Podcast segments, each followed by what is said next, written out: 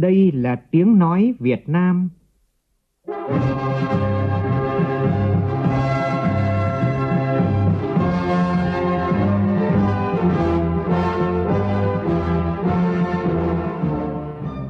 là tiếng nói Việt Nam, phát thanh từ Hà Nội, thủ đô nước Cộng hòa xã hội chủ nghĩa Việt Nam.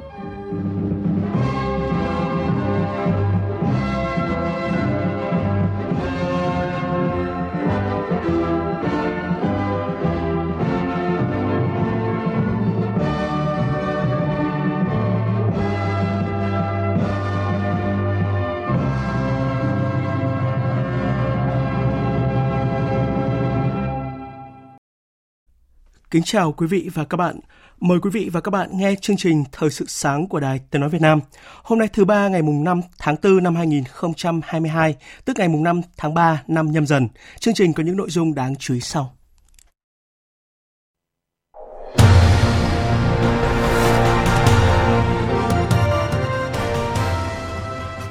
Lô vaccine phòng COVID-19 đầu tiên tiêm cho trẻ từ 5 đến 11 tuổi dự kiến sẽ về nước ta trong tháng 5 tới. Lễ hội KT của người Chăm ở Bình Thuận và nghề trồng rau trà quế tại Hội An, tỉnh Quảng Nam được công nhận là di sản văn hóa phi vật thể quốc gia. Ủy ban chứng khoán nhà nước hủy 9 đợt phát hành trái phiếu để huy động hơn 10.000 tỷ đồng của Tân Hoàng Minh do che giấu công bố thông tin sai sự thật. Trong khi đó, một cán bộ ban kế toán tập đoàn FLC vừa bị bắt với cáo buộc giúp Trịnh Văn Quyết thao túng thị trường chứng khoán. Trong phần tin thế giới, Mỹ dự báo Nga sẽ tập trung tấn công khu vực miền đông Ukraine, đồng thời sẽ yêu cầu Đại hội đồng Liên Hợp Quốc loại bỏ Nga khỏi Hội đồng Nhân quyền Liên Hợp Quốc sau khi Ukraine cáo buộc quân đội Nga sát hại nhiều dân thường ở thị trấn Bucha. Nga đã bác bỏ cáo buộc này. Trong khi đó, thì làn sóng trục xuất các nhà ngoại giao Nga đang tiếp diễn tại châu Âu. Liên Hợp Quốc cảnh báo nhân loại có 3 năm để đảo ngược tác động của biến đổi khí hậu. Cũng trong chương trình, biên tập viên Đài Tiếng nói Việt Nam có bình luận về kinh tế quý 1 cả nước vừa qua, cần nhìn rõ những thành công và hạn chế để tăng tốc phục hồi.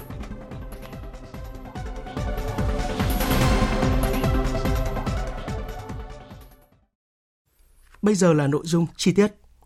Một nội dung đáng chú ý tại cuộc họp báo chính phủ thường kỳ vào chiều tối qua, đó là lô vaccine ngừa COVID-19 đầu tiên tiêm cho trẻ từ 5 đến 11 tuổi dự kiến sẽ về nước ta trong tháng 5 tới. Phóng viên Phương Thoa thông tin. Theo Thứ trưởng Bộ Y tế Đỗ Xuân Tuyên, Bộ Y tế đã đề xuất mua 21,9 triệu liều vaccine tiêm cho trẻ em. Dự kiến nếu hoàn thành thủ tục nhanh nhất thì có thể đưa lô vaccine Moderna đầu tiên về Việt Nam vào ngày 10 tháng 5.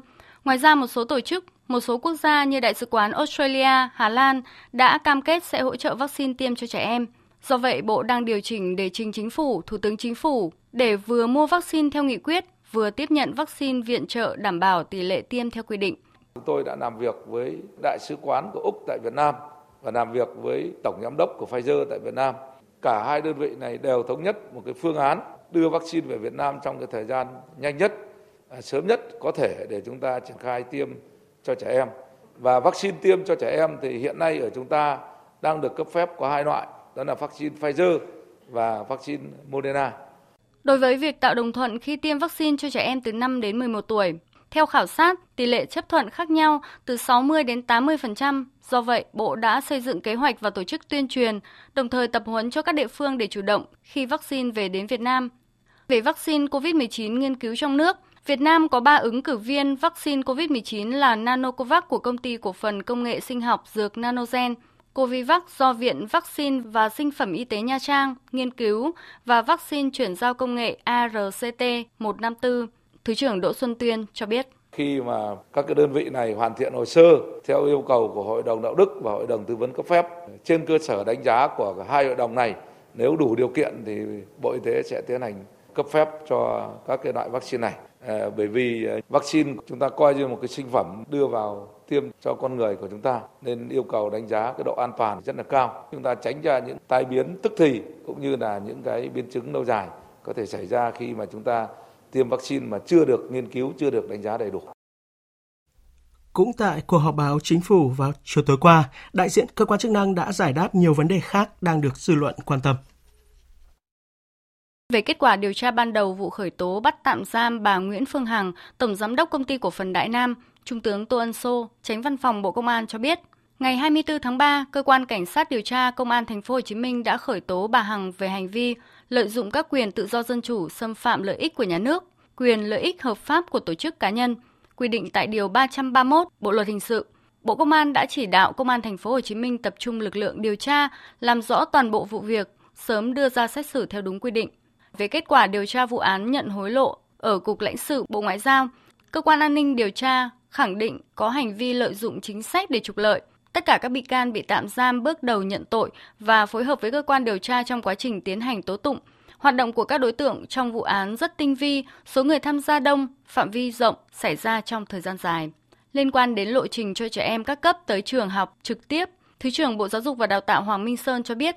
Hiện nay thì à, cả nước đã có 92,17% học sinh đã trở lại trường học trực tiếp các cấp và Hà Nội cũng đã công bố kế hoạch từ ngày 6 tháng 4 để đưa học sinh tiểu học trở lại trường.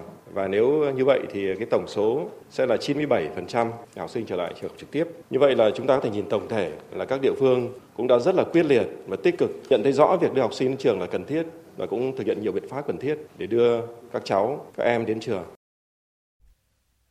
Còn khoảng 3 tháng nữa thì các học sinh lớp 12 sẽ bước vào kỳ thi tốt nghiệp trung học phổ thông. Các nhà trường đang tập trung tổ chức ôn tập, bổ trợ kiến thức cho học sinh để các em sẵn sàng bước vào kỳ thi quan trọng này. Phản ánh của phóng viên Minh Hường. Những ngày này, cũng như nhiều học sinh lớp 12 khác, em Nguyễn Đình Dương, trường Trung học phổ thông Phan Huy Chú Hà Nội luôn cố gắng hoàn thành các bài học trong giờ học chính khóa một cách nhanh nhất để dành thời gian ôn tập lại kiến thức, chuẩn bị cho kỳ thi tốt nghiệp trung học phổ thông sẽ diễn ra vào tháng 7 tới. Phải tìm hiểu rất nhiều các phương án tuyển sinh với ờ, nhiều các quy chế thi khác nhau, những bộ môn khác nhau. Thì nhưng mà đối với em trong áp lực thì nó cũng có một cái ờ, gọi là lợi thế là chúng em sẽ được tăng khả năng cạnh tranh vào trường. Với những thí sinh dự thi năm nay, việc học ôn tập cho kỳ thi tốt nghiệp trung học phổ thông của các em càng khó khăn vất vả hơn khi 3 năm học bậc trung học phổ thông phải trải qua lịch học bất thường chưa từng có, lúc học trực tiếp, lúc học trực tuyến bởi dịch COVID-19. Vì vậy, để có thể đánh giá chính xác trình độ của học sinh, từ đó có định hướng ôn thi phù hợp với từng em, nhiều trường đã phải tổ chức các kỳ kiểm tra chất lượng, kể cả trực tiếp và trực tuyến. Qua các đợt khảo sát, căn cứ theo nguyện vọng của học sinh, các nhà trường xếp lớp ôn tập các tổ hợp môn theo định hướng xét tuyển đại học của thí sinh. Ông Đặng Đình Kỳ, hiệu trưởng trường Trung học phổ thông Nghi Lộc 5 tỉnh Nghệ An cho biết. Tiến hành khảo sát đánh giá chất lượng học sinh trên cơ sở nguyện vọng của phụ huynh và học sinh. Nhà trường đã tiến hành tổ chức ôn tập thi thử, đánh giá chất lượng và sau mỗi lần thi thì nhà trường tổng hợp kết quả của từng học sinh bảo vệ cho gia đình. Những học sinh chưa đạt kết quả như ý muốn có nguy cơ hỏng tốt nghiệp thì nhà trường tập hợp lại thành những cái nhóm nhỏ, phân công giáo viên, bộ môn phụ đạo vào tất cả các buổi chiều trong tuần Phó Thủ tướng Lê Minh Khái vừa ký quyết định về hỗ trợ tín dụng đối với học sinh sinh viên có hoàn cảnh khó khăn để mua máy tính thiết bị phục vụ học tập trực tuyến. Mức vốn cho vay tối đa là 10 triệu đồng một học sinh sinh viên. Thời hạn cho vay tối đa là 36 tháng với lãi suất cho vay là 1,2% một năm. Lãi suất nợ quá hạn bằng lãi suất cho vay hộ nghèo tại thời điểm vay vốn. Đại diện hộ gia đình của học sinh sinh viên là người đứng tên vay và giao dịch với ngân hàng chính sách xã hội. Ủy ban chứng khoán nhà nước vừa hủy 9 đợt phát hành trái phiếu để huy động hơn 10.000 tỷ đồng của tập đoàn Tân Hoàng Minh do che giấu và công bố thông tin sai sự thật. Ba công ty thành viên của Tân Hoàng Minh gồm công ty trách nhiệm hữu hạn đầu tư bất động sản Ngôi sao Việt, công ty cổ phần Cung điện mùa đông và công ty cổ phần đầu tư và dịch vụ khách sạn Sonel đã thực hiện 9 đợt chào bán trái phiếu riêng lẻ để huy động vốn với tổng trị giá hơn 10.000 tỷ đồng từ tháng 7 năm ngoái đến tháng 3 năm nay. Các doanh nghiệp này đều là các công ty chưa đại chúng. Quyết định của Ủy ban chứng khoán nhà nước là chưa từng có tiền lệ sau khi Tân Hoàng Minh đã huy động thành công nhận tiền từ các trái chủ. Các tổ chức đăng ký lưu ký trái phiếu phải dừng chuyển quyền sở hữu các trái phiếu thuộc tập đoàn Tân Hoàng Minh trong 9 đợt chào bán này. Sở Giao dịch Chứng khoán Hà Nội công bố thông tin hủy các đợt chào bán trái phiếu. Tuy nhiên, Ủy ban chứng khoán chưa nêu rõ phương án xử lý việc hoàn tiền lại cho các trái chủ ra sao. Trong khi đó, Trịnh Thị Minh Huế, cán bộ ban kế toán tập đoàn FLC vừa bị bắt với cáo buộc giúp ông Trịnh Văn Quyết thao túng thị trường chứng khoán. Đây là diễn biến mới khi cơ quan cảnh sát điều tra Bộ Công an điều tra vụ thao túng thị trường chứng khoán và che giấu thông tin trong hoạt động chứng khoán xảy ra tại tập đoàn FLC. Trước đó, thì Chủ tịch Tập đoàn FLC Trịnh Văn Quyết là người đầu tiên trong vụ án bị khởi tố tạm giam về tội thao túng thị trường chứng khoán. Theo cơ quan điều tra, thì việc làm của những người này đã gây thiệt hại nghiêm trọng cho các nhà đầu tư, ảnh hưởng đến hoạt động của thị trường chứng khoán nước ta. Thời sự VOV, nhanh, tin cậy, hấp dẫn. Đoàn công tác của Trung ương do ông Y Thanh Hà Nê Đam, Chủ tịch Hội đồng Dân tộc của Quốc hội làm trưởng đoàn, vừa đến thăm và chúc Tết cổ truyền Chôn Trân Năm Thơ Mây tại tỉnh Bạc Liêu. Đoàn đã đến thăm và chúc Tết Hội đoàn kết sư sãi yêu nước tỉnh, chùa Điềm Muồng, chùa Cù Lao, các vị chức sắc, người có uy tín trong đồng bào Khmer và gia đình chính sách Khmer trên địa bàn tỉnh. Thay mặt đoàn, ông Y Thanh Hà Nia Đâm đã trao tặng tỉnh Bạc Liêu 100 triệu đồng để tặng quà Tết Chôn Nam Thamay cho đồng bào Khmer khó khăn, đồng thời trao các phần quà cho các chùa và các gia đình chính sách người Khmer. Lễ hội KT của người Chăm tỉnh Bình Thuận vừa được đưa vào danh sách di sản văn hóa phi vật thể quốc gia. Tin của phóng viên đoàn sĩ thường trú tại thành phố Hồ Chí Minh. KT là một lễ hội truyền thống lớn trong năm của đồng bào Chăm theo đạo Bà La Môn, diễn ra vào đầu tháng 7 trong lịch hàng năm, nhằm vào khoảng cuối tháng 9, đầu tháng 10 dương lịch. Đây là lễ hội dân gian đặc sắc nhằm tưởng nhớ các vị thần của người Chăm và tưởng nhớ tổ tiên ông bà. Lễ hội KT diễn ra trong không gian rộng lớn, bắt đầu từ các đền tháp, sau đó lan tỏa về thôn làng và cuối cùng đến mỗi gia đình người Chăm. Đồng bào Chăm tỉnh Bình Thuận có hơn 8.300 hộ với trên 42.000 khẩu, sống tập trung ở 9 thôn Sen Ghép và 4 xã Thuần. Trong đó, hơn một nửa người Chăm ở đây theo đạo Bà La Môn. Lễ hội KT đã trở thành một sự kiện quan trọng của đồng bào Chăm ở Bình Thuận, góp phần giữ gìn, bảo tồn và phát huy giá trị văn hóa đồng bào Chăm. Đồng thời, đây cũng là cơ hội để quảng bá văn hóa Chăm đến với du khách trong và ngoài nước. Nghề trồng rau trà quế tại thành phố Hội An, tỉnh Quảng Nam cũng vừa được công nhận là di sản văn hóa phi vật thể quốc gia. Bà Trương Thị Ngọc Cẩm, Giám đốc Trung tâm Văn hóa Thể thao và Truyền thanh Truyền hình thành phố Hội An, tỉnh Quảng Nam cho biết. Thời gian tới nó hướng tới là cái du lịch xanh, du lịch sinh thái làng nghề, cho nên là cũng tổ chức khai thác các tour tham quan du lịch kết nối các điểm đến giữa khu phố cổ với các làng nghề truyền thống tập trung nâng cấp rồi xây dựng những cái sản phẩm cho du khách trải nghiệm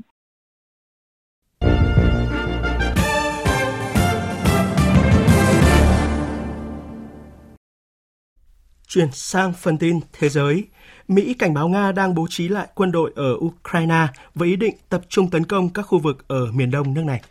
Theo giới chức Mỹ, Nga sẽ tập trung đánh bại các lực lượng Ukraine ở Donetsk và Lugansk thuộc khu vực Donbass, nơi các lực lượng thân Nga đã hoạt động trong nhiều năm.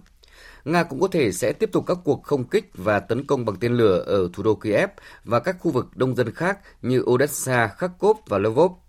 Trong diễn biến khác, Đại sứ Mỹ tại Liên Hợp Quốc tuyên bố sẽ yêu cầu Đại hội đồng Liên Hợp Quốc loại bỏ Nga khỏi Hội đồng Nhân quyền Liên Hợp Quốc sau khi Ukraine cáo buộc quân đội Nga sát hại nhiều dân thường ở thị trấn Bucha. Đại sứ Nga tại Liên Hợp Quốc ở Geneva đã phủ nhận thông tin này và cáo buộc Mỹ lợi dụng cuộc khủng hoảng Ukraine với âm mưu loại bỏ Nga khỏi các tổ chức quốc tế. Và lúc này thì Nga vẫn tiếp tục vận chuyển khí đốt sang châu Âu thông qua các tuyến đường ống chủ chốt, dù các điều khoản về thanh toán vẫn chưa rõ ràng, trong bối cảnh các nhà lãnh đạo châu Âu kêu gọi gia tăng các biện pháp trừng phạt Nga liên quan đến chiến dịch quân sự đặc biệt của nước này tại Ukraine. Việc Nga yêu cầu các nước nhập khẩu dầu và khí đốt của nước này thanh toán bằng đồng rúp đã làm dấy lên những nghi ngại về hoạt động vận chuyển năng lượng trong tương lai. Trong tuyên bố mới nhất thì Litva thông báo sẽ không nhập khẩu khí đốt của Nga và trở thành quốc gia đầu tiên ở châu Âu chấm dứt sự phụ thuộc vào nguồn cung này. Trong khi đó thì một làn sóng trục xuất các nhà ngoại giao Nga vẫn đang tiếp diễn tại châu Âu. Phóng viên này từ nói Việt Nam thường trú tại Nga đưa tin. Pháp đã quyết định trục xuất hàng loạt các nhà ngoại giao Nga, những người mà hành động của họ theo Paris là đi ngược lại an ninh của đất nước. Có khoảng 30 đến 35 nhà ngoại giao Nga bị trục xuất. Trước đó, Bộ trưởng Ngoại giao Đức đã tuyên bố 40 nhà ngoại giao Nga là những người không được chào đón. Litva và Latvia đã hạ thấp mức độ quan hệ ngoại giao với Nga bằng cách triệu đại sứ của họ khỏi Moscow. Về phần mình, các đại sứ Nga phải rời khỏi Riga và Vilnius. Cả Litva và Latvia đều giải thích động thái của họ là do chiến dịch quân sự đặc biệt của Nga ở Ukraine. Người phát ngôn Bộ Ngoại giao Nga Maria Zakharova tuyên bố rằng Moscow sẽ sớm đáp trả nghiêm túc. Ngày 29 tháng 3, một số quốc gia châu Âu bao gồm Bỉ, Hà Lan và Ireland đã tuyên bố trục xuất hơn 40 nhà ngoại giao Nga trong bối cảnh chiến dịch quân sự đặc biệt của Nga tại Ukraine. Trước đó, một số quốc gia khác của Liên minh châu Âu gồm Litva, Latvia, Estonia, Bulgaria, Ba Lan, Slovakia và Cộng hòa Séc cũng yêu cầu các nhà ngoại giao Nga rời khỏi lãnh thổ nước sở tại. Dù chiến sự diễn ra ác liệt tại thành phố cảng Odessa, phía nam của Ukraine, thì các ca sĩ nhạc công vẫn đang cố gắng mang đến cho người dân những giây phút xoa dịu bằng vũ khí lợi hại nhất mà họ có, đó chính là tiếng hát và khiêu vũ. Tổng hợp của biên tập viên Trần Nga.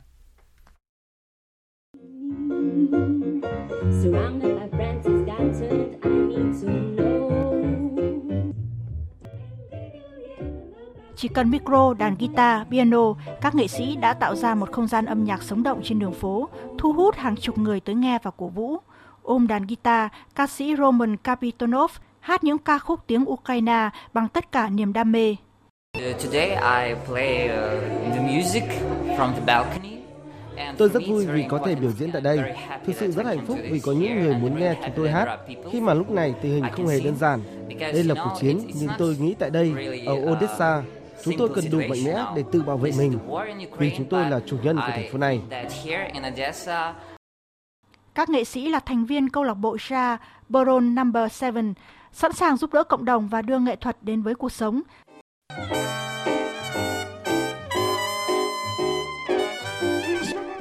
Cơn sốt âm nhạc cứ thế lan rộng, nhóm nhạc đi tới đâu đều có hàng chục người qua đường cổ vũ và nhún nhảy theo điệu nhạc sôi động, và tiếng hát của họ thực sự đã tiếp thêm sự lạc quan cho người dân, vốn đang chịu nhiều khó khăn và mất mát bởi chiến tranh. Chuyển sang các tin thế giới đáng chú ý khác. Trong đêm thứ hai của tháng lễ Ramadan đã xảy ra nhiều vụ đụng độ giữa người Palestine và lực lượng cảnh sát Israel ở thành cổ Jerusalem. Từ đêm 2 tháng 4, nhiều người Palestine đã ném chai lọ đá và các vật thể khác vào cảnh sát bảo vệ Israel. Cảnh sát Israel đã cố kiểm soát tình hình bằng các biện pháp ôn hòa và bắt giữ 4 người quá khích. Sau đó đêm mùng 3 tháng 4, khi những tín đồ Hồi giáo từ đền Al-Aqsa trở về nhà sau lễ cầu nguyện đã ném chai lọ vào lực lượng an ninh Israel, họ cũng châm lửa đốt một nhà vệ sinh. Tình hình có dấu hiệu leo thang khiến cảnh sát Israel phải sử dụng lựu đạn gây choáng, dùng dùi cui chấn áp và điều động kỵ binh giải tán đám đông. Cảnh sát mặc thường phục cũng bắt giữ ít nhất 10 người. Người phát ngôn của Tổng thống Palestine cảnh báo việc Israel gia tăng bạo lực nhằm vào người Palestine sẽ khiến toàn khu vực trở nên căng thẳng hơn. Ông Judenet cũng lên án việc Ngoại trưởng Israel Ia Lapid tới thăm cổng Damas tại thành cổ ở Đông Jerusalem hôm 3 tháng 4 và coi hành động này là vô trách nhiệm. Những hệ lụy từ biến đổi khí hậu như là ngập lụt, hỏa hoạn và hạn hán có thể khiến ngân sách Mỹ từ nay đến cuối thế kỷ tiêu tốn 2.000 tỷ đô la mỗi năm. Văn phòng Quản lý Ngân sách Mỹ vừa đưa ra con số này trong bản đánh giá đầu tiên về vấn đề này theo yêu cầu của Tổng thống Mỹ Joe Biden. Và trong diễn biến mới nhất thì Ủy ban Liên Chính phủ về biến đổi khí hậu của Liên Hợp Quốc vừa công bố báo cáo quan trọng về khí hậu, cảnh báo nhân loại chỉ có chưa đến 3 năm để cắt giảm khí thải, qua đó đảo ngược tác động của biến đổi khí hậu gây ra hiện tượng nóng lên toàn cầu. Ủy ban Liên Chính phủ về biến đổi khí hậu của Liên Hợp Quốc khuyến nghị một số biện pháp có thể giúp giảm từ 40 cho đến 70% lượng phát thải carbon, đó là cắt giảm các chuyến bay đường dài, thúc đẩy chế độ ăn dựa trên thực vật, xây dựng các tòa nhà có khả năng chống chịu biến đổi khí hậu và cắt giảm nhu cầu năng lượng. Tiếp theo là một số tin thể thao đáng chú ý.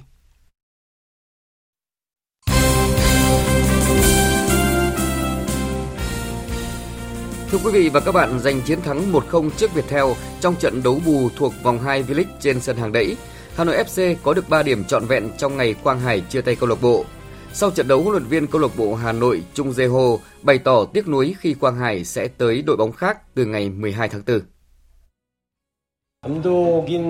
Quang Hải là cầu thủ xuất sắc, tôi luôn muốn làm việc cùng cậu ấy và đó là điều hạnh phúc. Tuy nhiên Quang Hải còn trẻ tuổi và việc tìm kiếm thử thách mới là điều dễ hiểu. Tôi chúc mừng và cũng ủng hộ điều đó. Sau khi Quang Hải rời đội, chúng tôi còn 2 tháng để chuẩn bị trước khi V-League trở lại. Quang Hải là cầu thủ xuất sắc. Ở V-League tôi nghĩ không có ai có thể thay thế cậu ấy. Tôi muốn tìm một ngoại binh để chám vào vị trí đó. Tin bóng đá quốc tế, Trận đấu vòng 31 giải Ngoại hạng Anh diễn ra dạng sáng nay, Crystal Palace bất ngờ đánh bại Arsenal 3-0. Tại Italia, AC Milan cũng bất ngờ bị Bologna cầm hòa không bàn thắng. Còn tại Tây Ban Nha, Real Sociedad có chiến thắng 1-0 trước Espanyol.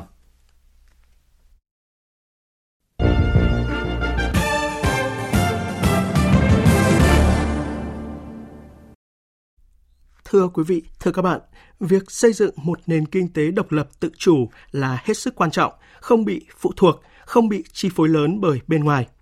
Tuy vậy, chúng ta vẫn hội nhập sâu rộng thực chất và có hiệu quả với thế giới.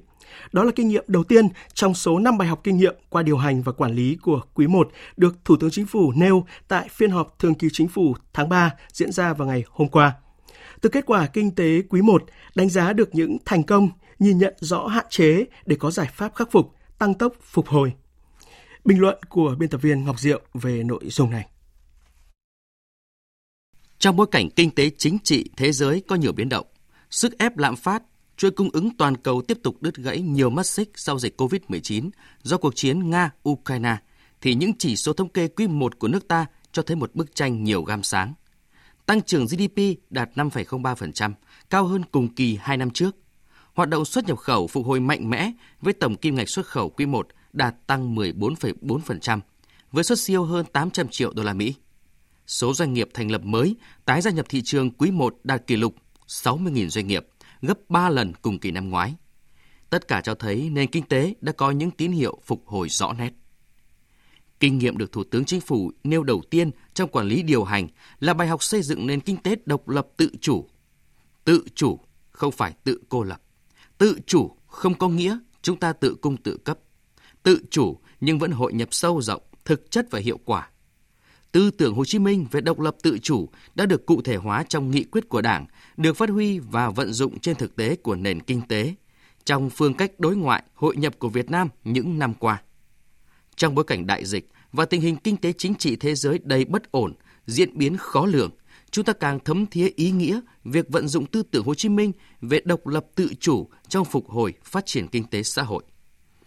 Phát huy tinh thần độc lập tự chủ tự cường ở các cấp độ, quốc gia, địa phương, doanh nghiệp, từng người dân, kinh tế xã hội có những chuyển biến tích cực và theo đánh giá của nhiều chuyên gia, nhà nghiên cứu, những thành công, sự phục hồi của kinh tế xã hội nước ta trong quý I là kết quả tất yếu.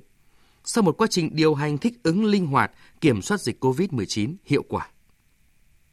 Trong khó khăn, Việt Nam vẫn là điểm đến, tin cậy, được nhiều nhà đầu tư nước ngoài lựa chọn. Tại khu vực kinh tế trọng điểm phía Nam, bên cạnh Bình Dương, Đồng Nai, thành phố Hồ Chí Minh là những trung tâm công nghiệp thâm niên thì mới nổi lên Long An với việc cấp chứng nhận đầu tư trong vòng một ngày cùng với hàng trăm dự án sẵn sàng hút nhiều doanh nghiệp, tập đoàn lớn kéo theo các doanh nghiệp nhỏ và vừa trong lĩnh vực công nghiệp phụ trợ tạo thành chuỗi sản xuất tới đầu tư. Ở khu vực Bắc Trung Bộ, chúng ta thấy Thanh Hóa nổi lên như một thỏi nam châm hút các nhà đầu tư chất lượng cao đến từ Nhật Bản và Hàn Quốc. Kết quả này không bỗng dưng mà có. Sự năng động sáng tạo, xa thực tiễn, quyết liệt trong điều hành của lãnh đạo địa phương mang tính quyết định trong việc nhanh chóng phục hồi và tăng tốc phát triển, từ đó đóng góp vào kết quả tăng trưởng chung của cả nền kinh tế. Những tỉnh miền núi phía Bắc như Lào Cai, Sơn La trong nhóm 21 địa phương đầu tiên trong cả nước áp dụng đẩy nhanh chuyển đổi số, đưa trung tâm điều hành thông minh tỉnh vào vận hành, không chỉ làm tăng hiệu quả lãnh đạo, chỉ đạo của các cấp ủy, đảng, chính quyền trong thực thi công vụ mà còn tạo nền tảng cho các địa phương hướng tới xây dựng chính quyền số, phục vụ người dân, doanh nghiệp ngày một tốt hơn. Những kết quả bước đầu sau vài năm vận hành ở Lào Cai hay sau vài tháng ở Sơn La đều rất tích cực. Người dân doanh nghiệp đánh giá cao chính quyền, phục vụ. Và rõ ràng quá trình chuyển đổi số này đã đóng góp trực tiếp vào quá trình phục hồi kinh tế xã hội các địa phương. Đây cũng là một bài học quan trọng nữa trong quản lý điều hành. Những khó khăn, thách thức với nền kinh tế còn rất nhiều đã được phân tích mổ xẻ tại nhiều hội nghị, hội thảo, diễn đàn và cũng được Thường trực Chính phủ nhận diện phân tích, nêu rõ tại phiên họp thường kỳ Chính phủ tháng 3. Những quý tiếp theo, đà phục hồi kinh tế như thế nào phụ thuộc vào nhiều biến số bên ngoài. Nhưng một hằng số chúng ta hoàn toàn làm chủ được, đó là sự đồng lòng, tự lực cánh sinh, phát huy trí tuệ Việt, văn hóa Việt, tinh thần quyết tâm vượt khó. Hằng số này đã được phát huy tối đa trong tình huống nguy nan của thiên tai, đại dịch. Và giờ là phục hồi phát triển kinh tế xã hội. Dự báo thời tiết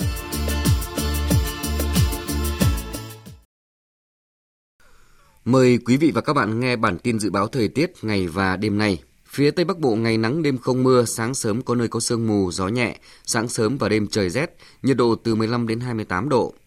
Phía Đông Bắc Bộ ngày nắng đêm không mưa, sáng sớm có nơi có sương mù, gió Đông Bắc cấp 2, cấp 3, sáng sớm và đêm trời rét, nhiệt độ từ 15 đến 28 độ. Khu vực từ Thanh Hóa đến Thừa Thiên Huế phía Bắc có mưa vài nơi, trưa chiều trời nắng, phía Nam có mưa, mưa rào rải rác, cục bộ có mưa vừa, mưa to, gió Bắc đến Tây Bắc cấp 2, cấp 3, sáng sớm và đêm trời rét, nhiệt độ từ 17 đến 26 độ. Khu vực từ Đà Nẵng đến Bình Thuận có mưa rào và rông rải rác, riêng khu vực từ Đà Nẵng đến Khánh Hòa có mưa vừa, có nơi mưa to, gió Đông Bắc cấp 3, nhiệt độ từ 19 đến 31 độ. Tây Nguyên có mưa rào và rông vài nơi, gió Đông Bắc cấp 2, cấp 3, nhiệt độ từ 17 đến 30 độ. Nam Bộ có mưa rào và rông vài nơi, riêng chiều tối và tối có mưa rào và rông rải rác, cục bộ có mưa vừa, mưa to, gió Đông Bắc cấp 2, cấp 3, nhiệt độ từ 22 đến 33 độ.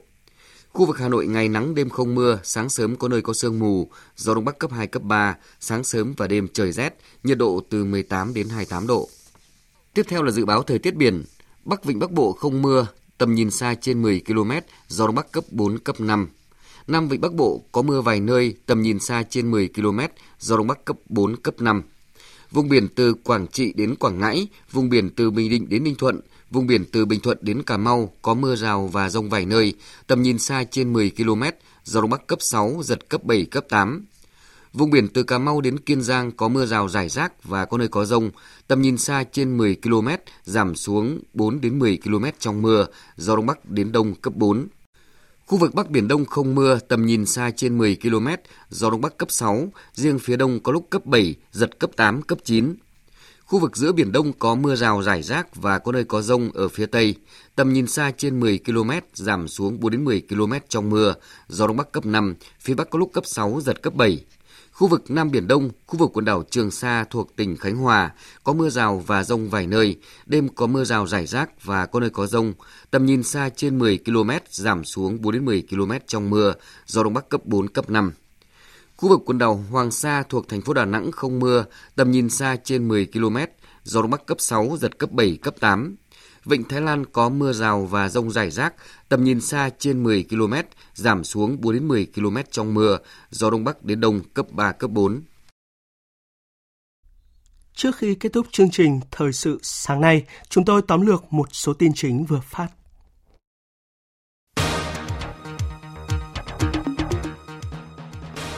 Lô vaccine ngừa COVID-19 đầu tiên tiêm cho trẻ từ 5 đến 11 tuổi dự kiến sẽ về nước ta trong tháng 5 tới. Bộ Y tế đã xây dựng kế hoạch và tuyên truyền tập huấn cho các địa phương để chủ động khi vaccine về đến Việt Nam. Lễ hội KT của người Chăm ở Bình Thuận và nghề trồng rau trà quế tại Hội An, tỉnh Quảng Nam vừa được công nhận là di sản văn hóa phi vật thể quốc gia. Trong quyết định chưa từng có tiền lệ, Ủy ban Chứng khoán Nhà nước đã hủy 9 đợt phát hành trái phiếu để huy động hơn 10.000 tỷ đồng của tập đoàn Tân Hoàng Minh do che giấu và công bố thông tin sai sự thật. Trong khi đó, một cán bộ ban kế toán tập đoàn FLC vừa bị bắt với cáo buộc giúp Trịnh Văn Quyết thao túng thị trường chứng khoán. Trong diễn biến căng thẳng mới giữa Nga và phương Tây, Đức và Pháp tuyên bố sẽ trục xuất hàng chục nhà ngoại giao Nga với lý do an ninh và có mối liên hệ trực tiếp với cuộc xung đột tại Ukraine. Litva và Latvia cũng thông báo hạ thấp quan hệ ngoại giao với Nga. Ủy ban Liên Chính phủ về biến đổi khí hậu của Liên Hợp Quốc vừa cảnh báo nhân loại chỉ có chưa đến 3 năm để cắt giảm khí thải, qua đó đảo ngược tác động của biến đổi khí hậu gây ra hiện tượng nóng lên toàn cầu.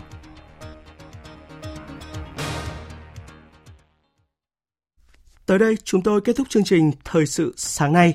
Chương trình do biên tập viên Hải quân thực hiện với sự tham gia của phát thanh viên Hoàng Sang, kỹ thuật viên Thế Phi, chịu trách nhiệm nội dung Nguyễn